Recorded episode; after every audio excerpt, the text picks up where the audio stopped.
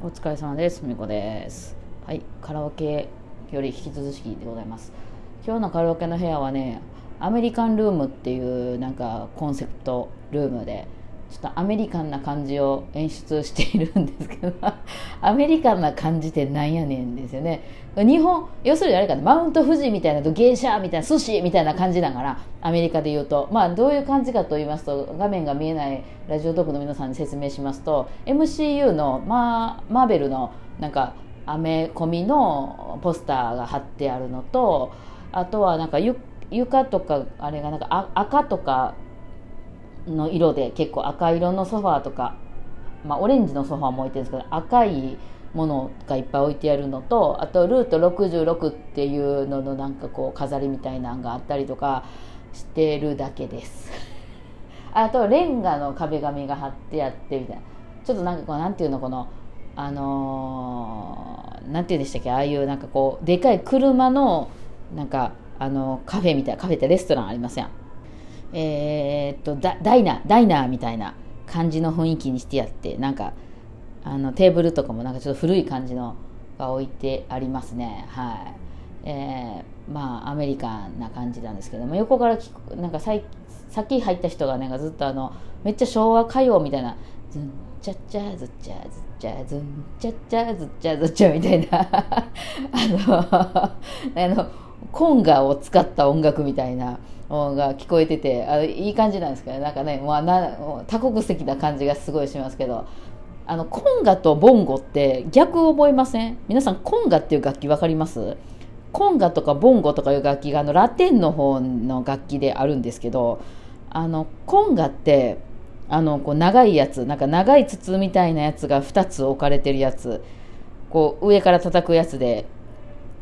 えータタタタタタタタうーみたいな曲の時に出てくるやつコンガで、あれがコンガなんですよ。それのちっちゃいバージョンがこう膝あの膝なんていうか、足の間に挟んだりして叩くような、挟んでへんのかな、ち短いバージョンがボンゴなんですけど、音がボンボン言うのはコンガの方なんですよね。でコンカカンコンカンコンカンカンカンコンカンカンカンコンみたいなやつはボンゴなんですよね。で日本人的にあのボンボンボン音がする方をボンゴやと思いたくて、なんかもっとちっちゃくて音の高いカンカンなるやつをコンガと呼びたくなるんですけど、なぜかあのでかい方がコンガで、あのー、ちっちゃい方がボンゴ。何言ってるうちに分からなくなってきた。ゲシュタルト的だった。ボンゴ。コンガ合ってるよね。コンガっていう国あった？いやもうなんかわけ分からなくなったね。た多分コンガであってるね。コンガとボンゴ。そうそうなんですけど、まあそれはともかくとして、えー、でこのアメリカンルームにおいて今ちょっとあの実は新世界を弾いてみた。あ 急, 急なクラシックなんですけど、えー、ドボルザークっていうクラシックの作曲者がいらっしゃるんですけど、その人が新世界っていう曲を昔書いてて、だいぶ昔にクラシックなんで書いてて、えーまあ、クラシックファンの方はもう誰でも知ってる曲ですね、えー、新世界よりっていうね、交響曲だいきゅうばんかな、えー、新世界よりという曲があるんですから、なんか知らんけど今度なんかあの指導せなあかんくなって急に、えー、もう私クラシックはあの弾いてないし、全然かれこれもうじゅうねんぐらい弾いてないしでないですけど、一応まあ元プロオーケストラ奏者なんですよね。なので、まあ、ちょっと指導してくださいみたいな流れがあったんで、まあまあいっかいぐらいだったらね、あのあのアンサンブルなんで、あのなんていうの、集合体で指導するんで、いやこれはレアですよ。私はもうクラシックやれへんっていうことで一応もう認知されてるんですけど、あのー、弾いてて、あ、なんかアメリカンルームやしいんじゃん。これ新世界っていうのは要はその新大陸っていう意味ですね。あのドボルザークさんがそのアメリカの、 そのまだそれこそ飛行機とかない時代なんかな、あの船でこう渡らないとか行かなかった時代に行って、えー、そこでこう音楽の発展にこう、ねえーまあ、音大のなんか教授とか学長かなんかなったとかなんかで、まあ、ちょっと貢献したんですけど、まあ、あのがっつりあの鬱になってはりましたけどねドボルザークさんはあのーもう故郷が懐かしすぎて、もうその行ったり来たりできないじゃないですか。もうチェコの人なんですけど、あのチェコからね、そう呼ばれて、有名な人なんで呼ばれて、アメリカのその音楽界でこう指導してくれということで多分呼ばれたんですけど、そんな行ったり来たりしてできないからなかなか帰れないというので、新大陸に行ったものの、めっちゃ帰りたいってなって、もうアメリカ渡ってしばらくしてからのチェ、あのドボルザークの音楽はもうよりどんどんチェコっぽくな、チェコ臭くなってきたみたいなね感じやろね、きっと。なんかあのなんか例えば私がアメリカとかに行って日本に帰りたいけどいろんな理由で帰れなくなってきたらなんか急にあのー、何えー、ひゃくはちとか吹き出したくなるみたい な, なんかそういう感じなんかしいけど急になんか自分の、ね、ルートについてこう懐かしすぎてもおかしなってくるみたいなそういう感じだったんでしょうね。だから新世界よりといっても全然アメリカ的な要素はまあまあそれはちょっとは影響はあるんですけどどっちかいうとめっちゃチェコしてますね。むしろそのアメリカ行く前よりも余計にチェコ臭くなったんですよねアンドロボザークさんね、えー、っていうのがあって、まあ、新世界よりっていうの曲をやって言われて一回弾いてみたんですけどまあ、アメリカだけにっていうちょっとわかんないですけど久しぶりに行くからさもう、まあ、まあ辞めてからもうじゅうごねんぐらい OK 辞めてからでまあそれこそ辞めてごろくねんはまああの他のオーケストラにあのバイトに行ったりとかね、まあ、一応そのほらそんなん誰でもできるわけじゃないからさプロ元プロオケにいた人やからさ、まあ、あちこちからお声を図るんでバイト的に行ってたんですけどやっぱあんま好きじゃないなということで全然もう行かなくなったんですよね。それであのしてたんですけど久しぶりに弾いて弾けるかなと思ったけど、まあ、かなりひどいもんやったけどね、まあ、な長らく弾いてないのでね あの、あれですよその子供の運動会で思いっきり走ろう走ろうと思ったらこけまくるお父さんみたいな、ね、お父さん若い時陸上部やったんけどなみたいなねなんかそういう感じの、 あの雰囲気ではありましたけど、まあ、あのなんとなく覚えてはいましたね、まあ、新世界に関してはなんか知らんけどこの大阪人が好きなんですよ新世界っていう名前でしょうねこの新世界ってあるじゃないですかそれもう親の顔より見た新世界の曲っていうね本当に な, なんでそんなに新世界ばっかりいや新世界っていうのはそのチェコの人がアメリカ渡った時に書いたあの曲なんで日本の大阪の新世界とは何の関係もないんですけどなぜか新世界やるって言ったら大阪に関してはめっちゃ客入るんですよ、まあ、曲もちょっとね演歌チックな、まあ、あの要するにチェコなんで、まあ、田舎ですからね、うんまあ、チェコも田舎とかでおられるかもしれないけど、まあ、それは都会のニューヨークとかそういうのに比べたらそれは田舎やからこう土臭い音楽なんですよ。なんかこうあよいしょみたいなねあのこう手もみするような音楽なんですよね。あなんかそういう感じの音楽演歌っぽいねなんか日本で言うとなのであの結構分かりやすいっていうのもあるのとネーミングが新世界からなんか覚えやすいしねえー、フロムニューワールドかななんかそのそれで、えー、なのでなんかね大阪ではね新世界とかね運命とかまあ運命は別に大阪関係ないですけどやると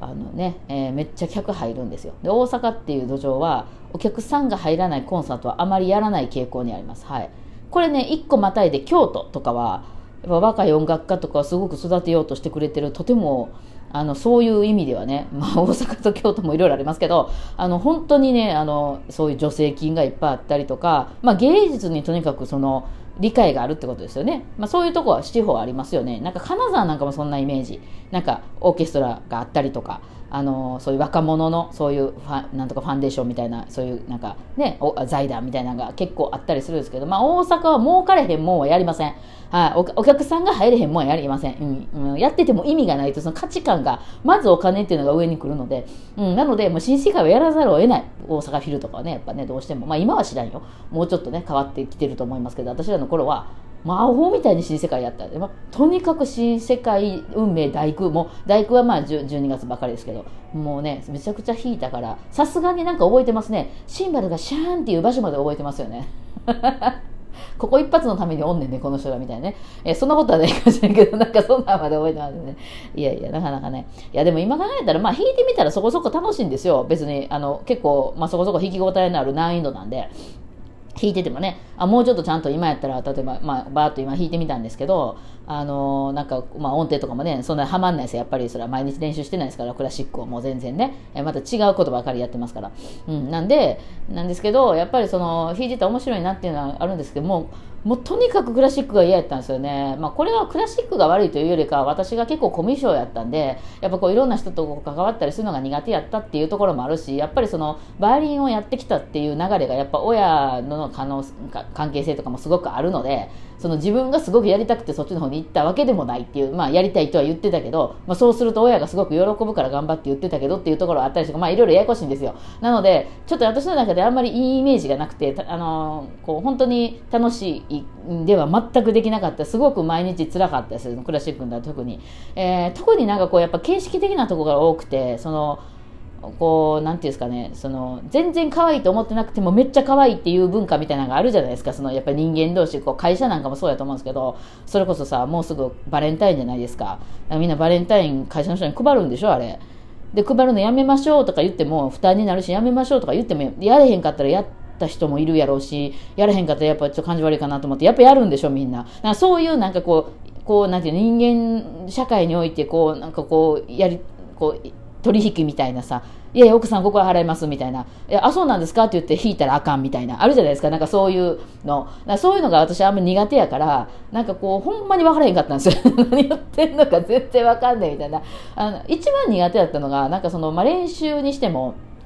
まあ、本番の前にしても、まあ、例えばその今度全員の練習がありますっつって、まあ、いちじから練習でって言ったら、まあ、みんなじゅうにじはんぐらいまでには行くんですよ、まあ、クラシックの人は大体ねその音出したりするので、まあ、いちじからやったらもう下手したらじゅうにじぐらいからみんな来てて、もうちょっと練習とかして手を温めてもういちじからみんなでドンで音を出すので、まあそのじゅうにじぐらいから来てちょっと音をこう音楽さらったりとかさら、さらうっていうのは練習したりとか、まあ、その場でするんですけど、するとはいえねそこにいっぱい何十人も集まってきてるからちゃんとした練習はできないわけなんですよ。みんな聴いてるわけやし、あの他の音もバンバン鳴ってますんでそのちゃんとした練習はできない。でもそこにいて弾いてて、だから暇っちゃ暇なんですよ。ちゃんと練習するんやったら別の部屋でちゃんと練習したいし、だからといってでもあんまりギリギリに行ったらなんかこの人やる気ないんかなみたいになるから、なんかあんまりやることないのに早く来てさんじゅっぷん以上そこに座ってないといけなくて、しかも何もただ座ってるだけじゃなくてほわほわなんかよくわからない音を出し続けるとか、ああいうのがもうちょっと耐えられなかったんですよね。なんかね、まあ、あの裏表っていうのはもちろんあったけど、やっぱ上流階級の人が多かったから、まあ、そういうのはもちろんあったんでしょうけどね。